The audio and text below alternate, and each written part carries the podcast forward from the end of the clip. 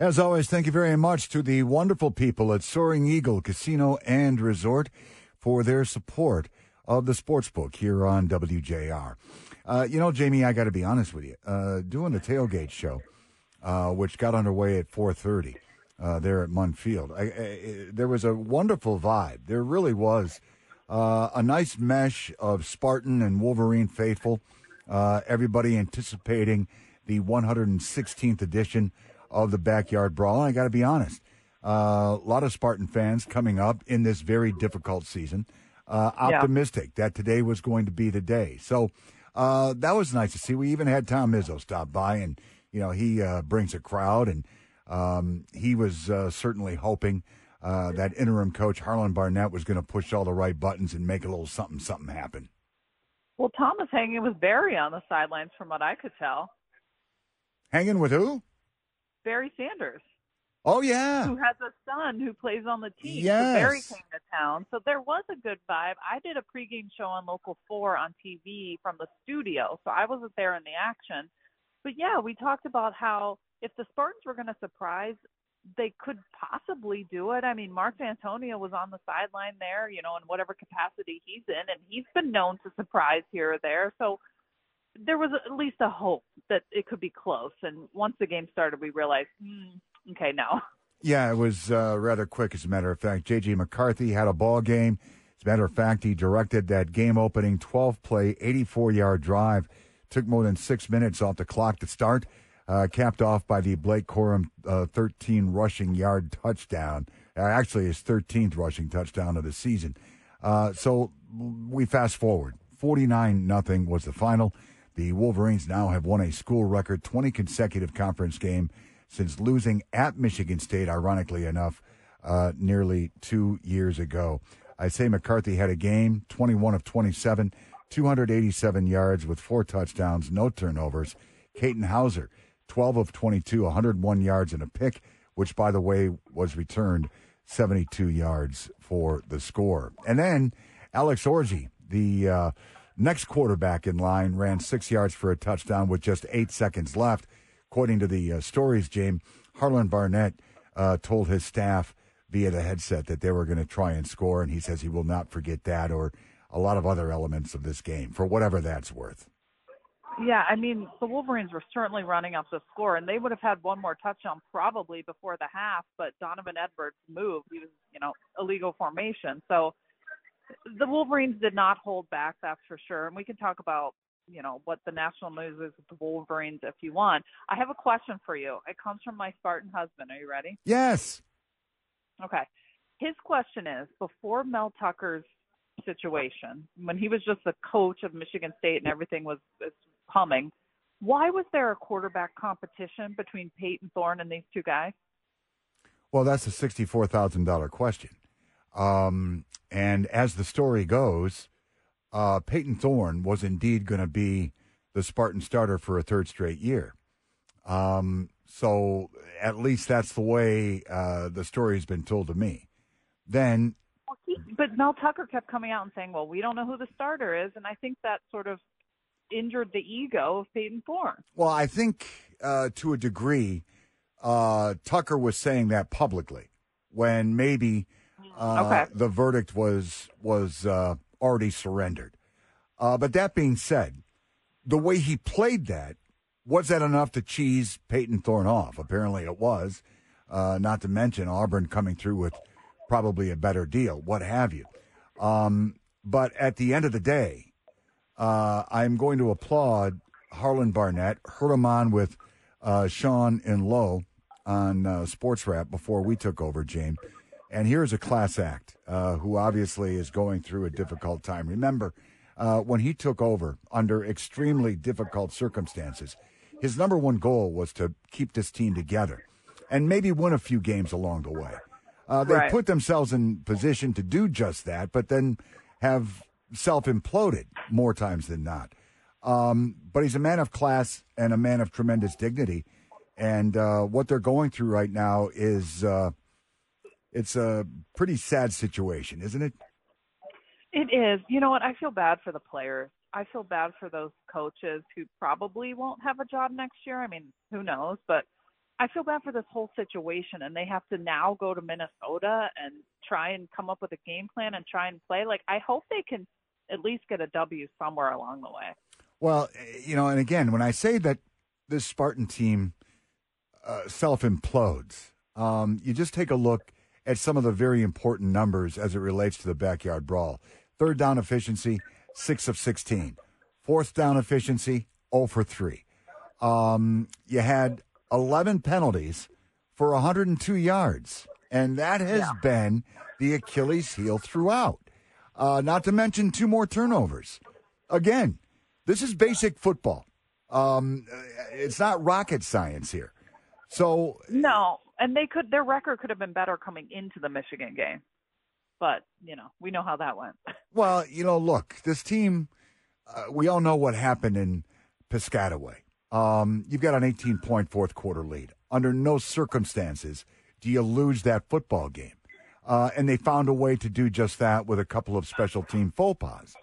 Um, but, you know, again, uh, being on the sideline uh, as the players were coming out, a tremendous vibe. I don't think that the fight has left this team. Uh, I don't know exactly how focused they are because of what they've gone through and what they've endured. I don't know. Uh, but you're right. They are on their way to the land of 10,000 lakes against the Golden Gophers. That's going to be a 3:30 kick. Uh, Minnesota four and three on the year, two and two in Big Ten play. Uh, and just make a little note here uh, as it applies to who will be uh, on that Spartan sideline next year. PJ Fleck has been getting uh, his name tossed around. I don't know exactly how that would work uh, with Fleck and his contract with Minnesota, um, but it is uh, worth noting, and I just did. Yeah, I mean, it's still a good job. I mean, regardless of some of these missteps from the university and from Mel Tucker, it is a good job. It is in the Big Ten. There's a lot of money. There's a fantastic uh, facility. I think it's a desirable place to go if you're a coach. Uh, by the way, uh, Michigan uh, will be at Purdue uh, next, but they have a bye week here, uh, and they will be there. No, that's going to be in A squared on November fourth. So make that adjustment to your calendar. Meanwhile, quickly, um, because this is kind of a, a breaking deal uh, this afternoon, Jamie. Uh, Connor Stalions, you ever hear of him? Yeah, what a name. I'll say. he's the suspended Michigan staffer at the center of uh, the NCAA sign stealing probe. Uh, he purchased tickets in his own name. That's what I said. In his own name for more than 30 games over the past three years at 11 different Big Ten schools. Sources at 11 different league schools uh, relayed this to ESPN. The scope of the University of Michigan's alleged sign stealing operation includes both video evidence of electronics prohibited by the NCAA to steal signals uh, and a significant paper trail. Stalions forwarded the tickets he bought to at least three different people in different areas of the country. This is according to sources, which hints at the uh, the uh, crazy scope of this operation. Now, Jamie, the uh, NCAA is expected to receive video evidence this week of illegal technology used in scouting tied to tickets purchased by Stalions. An opposing Big Ten school looked up uh, in stadium surveillance video from a game earlier this year. And sources said the person in the seat of the ticket purchased by Stalions held his smartphone up and appeared to film the home team sideline the entire game. Ay, ay, ay. Mm-hmm. Mm. Yeah, and I heard there were tickets bought for both uh, sidelines of the Michigan, I'm sorry, the Ohio State Penn State game this weekend, but those tickets went unclaimed. I wonder why. Uh, yeah. Interesting. But for this thing to go to this depth for three seasons and for him to purchase the tickets in his own name. And there's also been reports that he had some family members involved uh, in this scheme. Meanwhile, uh, Jim Harbaugh, who is facing other situations, said that he knew he knew absolutely nothing about this particular saga. Although the NCAA late last week came out blatantly and said, "Look, that's your job to know what's going on. Yeah, I mean, you know, for the record, Harbaugh came out with a statement that said he had no knowledge of this going on. Um, the article I read on Yahoo Sports said that some of the teams were so concerned about playing Michigan and the signs being stolen that they wore wristbands.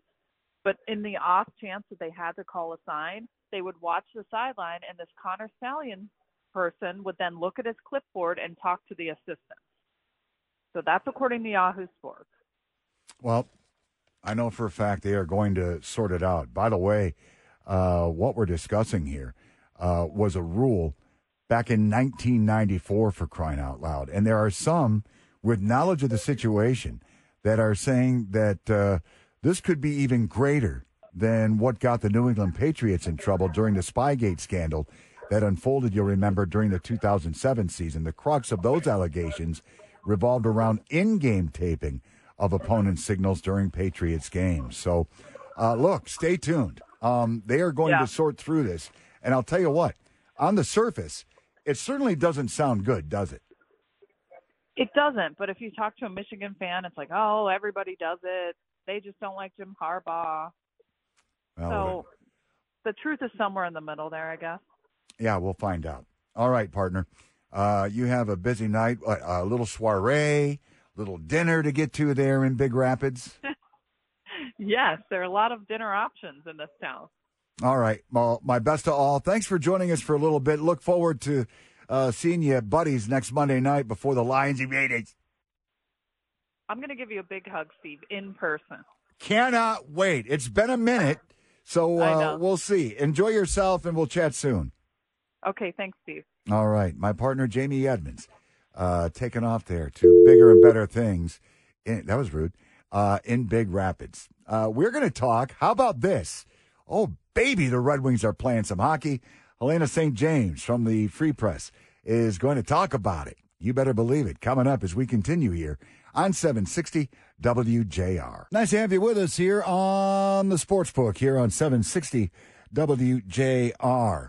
Well, a little review here. Uh, there for the longest time, well, 25 years, as a matter of fact, uh, it seemed as though your Detroit Red Wings getting into the NHL's postseason was just a rite of passage. Well, lo and behold, there's been a drought. Seven years, as a matter of fact. A uh, little bit of optimism going into this 2023 24 campaign because uh, there's some new bodies, like half the roster has changed via the Yzerplan. Uh, I got to tell you, these uh, Red Wings off to a nice start. Let's talk about it. Helena St. James joins us from the Detroit Free Press. Helena, how about this? Five and one, tops in the Atlantic Division. five and one, and probably should have been six and zero if they hadn't undermined themselves with penalties. They played really well in New Jersey in the opener, so yeah, uh, they they've had a very very good start and beaten some very good teams and some teams they absolutely needed to if they want to rise in the Atlantic, like Tampa and and Ottawa. So I think there's there's a lot to be encouraged by, even though it is a small sample size, but. Uh, they're they're looking very very good so far. Are you shocked? As I mentioned, Helena, you know, there's 10 new bodies, roughly half the roster uh, turned over. I was under the impression going in that maybe um, it would take a little time uh, to gel, if you will, and I don't throw that term around willy nilly. Yeah, I think it's interesting. Maybe you know by bringing in older players, uh, it's a little bit easier for them. I mean, they know what their role is, and you know, I, I think you know, even though eight exhibition games can be a lot uh, in a situation like this, it really benefited the coaching staff and the players. They got to experiment with different line combinations and got a lot of looks in games where uh, the result didn't matter. So. Uh, I'm, I'm not. I'm not really that surprised. And you know, you take a player like Alex DeBrincat. I mean, he can probably click with with almost anybody. So I think it's it's not a surprise that they've gelled this quickly, and they did also do a lot of activities off ice uh, even before camp began to kind of make sure everybody felt included and and knew one another. So I think you're just seeing them that right from the get go they were very very eager to to have a very good start uh, as soon as camp began. We'll get to uh, DeBrincat and what he's doing uh, in just a bit there, Helena. Um, but part of the optimism, and we had a chat with you before this season got underway, uh, was the new bodies coming in. And as it turns out, Shayne Gostisbehere uh, Daniel Sprong, JT Compher, some of the uh, new guys here, they're all finding their way to the scoring sheet. And that's obviously the reason they were brought here. Yeah, exactly. I mean, DeBrincat for sure, but Sprong has made the third line better. I think you're even seeing, you know, Klim uh, Kostin and um, and Christian Fischer on the fourth line, adding some more experience. And I think they've helped Joe Veleno then turn around and have a really good start to his season. That Compher, uh, Andrew Copp, and Michael Rasmussen line has been really good. I mean, they they can certainly score, but they're just so strong defensively, and it's a line you can put out against anybody. All three of them are centers to an extent. They can all take faceoffs. So you just have have so much more depth, quality depth than they've had in a while, you know, and we're seeing it on the power play too. I mean, the 50% was not going to be sustainable, but right. they've proven to themselves they both units can score and they can build momentum off them. Power play is tops in the league, and it's very early. And, and you're right; it's going to be hard to sustain 50%. But when you bring DeBrincat into the conversation, obviously, uh, during his uh, time in Ottawa, uh, he could light the lamp. Um, but what we've witnessed as a Red Wing so far, Helena, uh, the hat trick, obviously, the fifth of his illustrious career in the 6 2 win over Calgary yesterday. Uh, but he also has a league high eight goals right now. And, you know, the honest to goodness too, truth, he's making it look extremely easy. He he absolutely is. That's an excellent point. I thought the same thing. He just makes it look like, oh, you just buzz around the net and the puck goes in from you. But you know, it, it's a credit to how hard he works and, and his instincts. He's got that high, high hockey IQ that I don't really think you can teach. Uh, some players are just, you know, fortunate to have it, and, and he's one of those. And he's good at just darting around, you know, and he's undersized, but I think has figured out a way to use that to his advantage. So, uh, you know, he's not going to be on the pace that he is right now, but he he's he can score, and you know he didn't score in Ottawa, but other guys did. So there's that depth again uh, that you know that that just wasn't there. You know, I mean, last season, you know, two games in, they lose Vrana and Tyler Bertuzzi, and right. two of their top scorers. You know, that's that's another thing. I mean, health is the great equalizer, and so far, uh, unfortunate to lose Robbie Fabbri, but they've they came out of camp in good health, and, and that's that's been key for them as well. Helena, you're around this hockey club all the time. Um, let me ask you this: uh, Dylan Larkin, El Capitan, three goals, eight assists, eleven points early in this season. Do you notice any difference about the way he handles himself now that he got that big deal out of the way last season? You know, I I'm in the of the opinion I don't think there was ever much chance that he was going to be leaving. I mean, he loves it here. The Wings knew they needed him. Uh, they had to go over maybe a little, pay him a little bit more than they ideally would have liked, but the salary cap is going to go up uh, next season, so they'll have some more maneuverability. And Steve Yzerman has absolutely balanced his books and kept his book to perfection. But I think you know it's it's always um, everybody likes job security, right? But I don't think that there was much threat uh, that that Dylan Larkin would have been wearing another team's uniform, just from the standpoint of how much both sides wanted it to work out. Uh, I think the big difference for him, you know, we keep bringing up Alex DeBrincat, but uh, to have a sniper like that on his wing, you know, and we're seeing it too. I mean, Lucas Raymond comes in, and and that's right. just a progression too with a young player. Like you've got to give him a little bit of time to just gain strength and and you know get grow into their bodies. And he's having a heck of a season. I mean, he, he had a three assists against Calgary. Kind of uh, got lost with Alex's game, but it's just you're just seeing, you know, I think confidence grow amongst all of them. But I think with Dylan, more than anything, just having a winger like Alex has made a significant difference. Well, they're certainly playing the style of hockey that uh, second year head coach Derek Lalonde uh, enjoys. You know, disciplined, uh, you know, no turnovers, uh, which was kind of an issue uh, at times last year in their own zone, Helena. And uh, right now, uh, they're playing pretty good complementary hockey, are they not? They are. And what I've really been impressed with is, you know, Pittsburgh came back and made it close.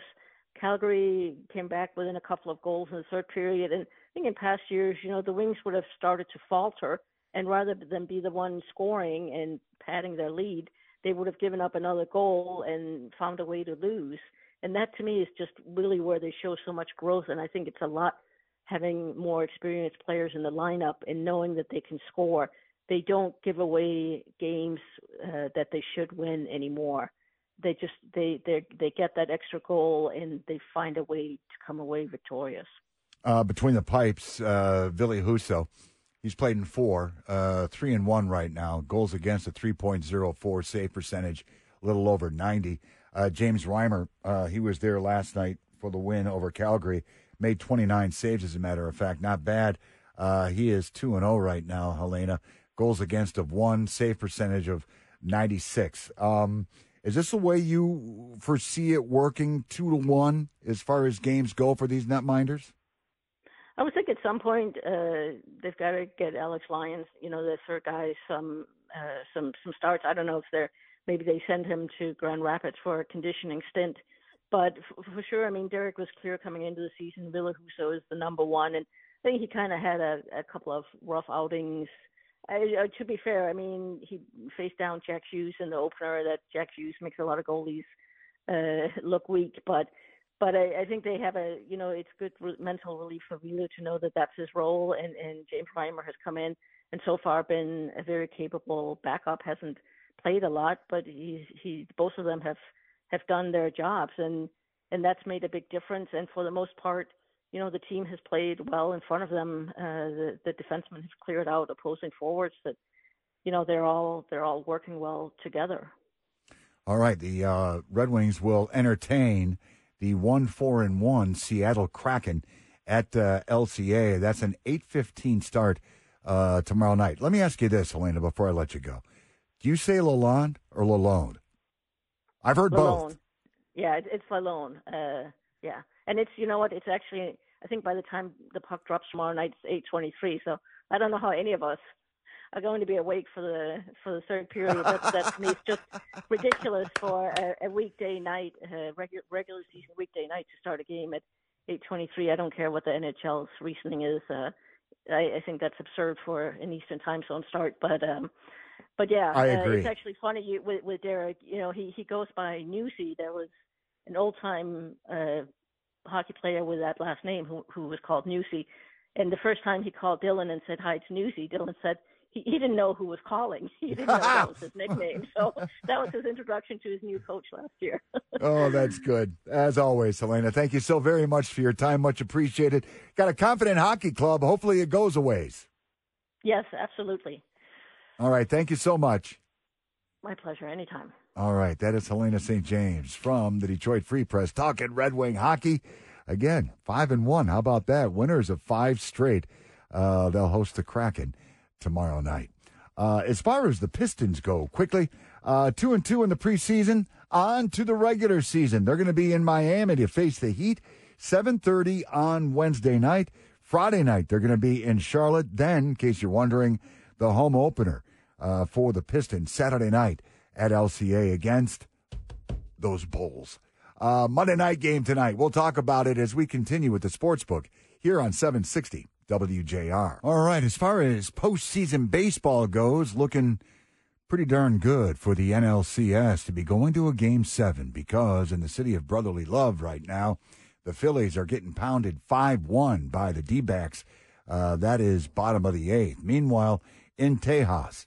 The All Texas ALCS, 803 tonight. Series tied, three apiece. Uh, the Rangers and Houston Astros meeting up then. Monday night football tonight. Uh, you've got the 5 and 1 San Francisco 49ers in the land of 10,000 lakes. Beautiful place this time of year. Uh, the Vikings, Kirk Cousins and company, 2 and 4 as it stands right now. Uh, Jason Fisler on the other side of the glass uh, a uh, football fan, yes, yes, of the Dallas Cowboys. And the reality is, there, Jace, a week ago they got it done in the City of Angels, huh? Yeah. 11 penalties, sloppy play.